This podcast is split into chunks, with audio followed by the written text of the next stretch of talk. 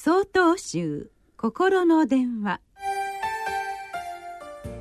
今週は「母の着物姿」と題して静岡県報徳院沢木宝生さんのお話です。私は29歳の時発船式という儀式に臨みました。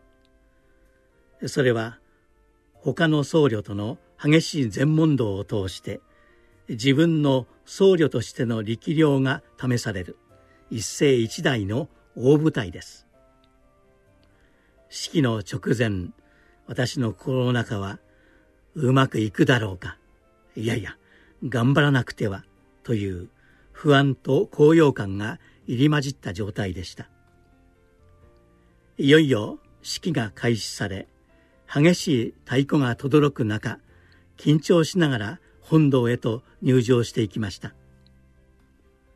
その時ふと参列席にいた母の着物姿が目に入りました。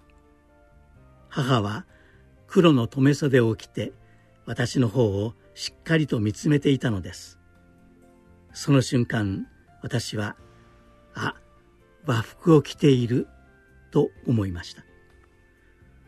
もちろん入場の最中ですからそちらを見つめるわけにはいきません。しかし母の着物姿は私の脳裏に焼き付きました。私は幼い頃重いアトピー性皮膚炎に苦しんでいました。肌をかきむしり全身が荒れていくのは大変つらいものでした。そしてそのやり場のない怒りを母にぶつけてしまうことがありました。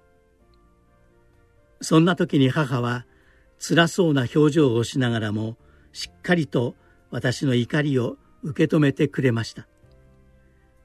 病気に苦しみ怒りに振り回されていた当時の私を支えてくれたのが母でした。だからこそ和服でお祝いの気持ちを表している母の姿が私にとっては特別だったのです。仏教ではこの世のすべてのものはさまざまなものに支えられて存在していると説きます。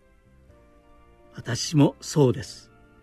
29歳まで一人で生きてきたわけではありません。現在の忙しい日常では忘れがちですが私は多くの人に支えられて生きてきましたしまた今もこうして生きているのです。そんな支えの中にいる自分というものを改めて教えてくれたのが母の着物姿でした。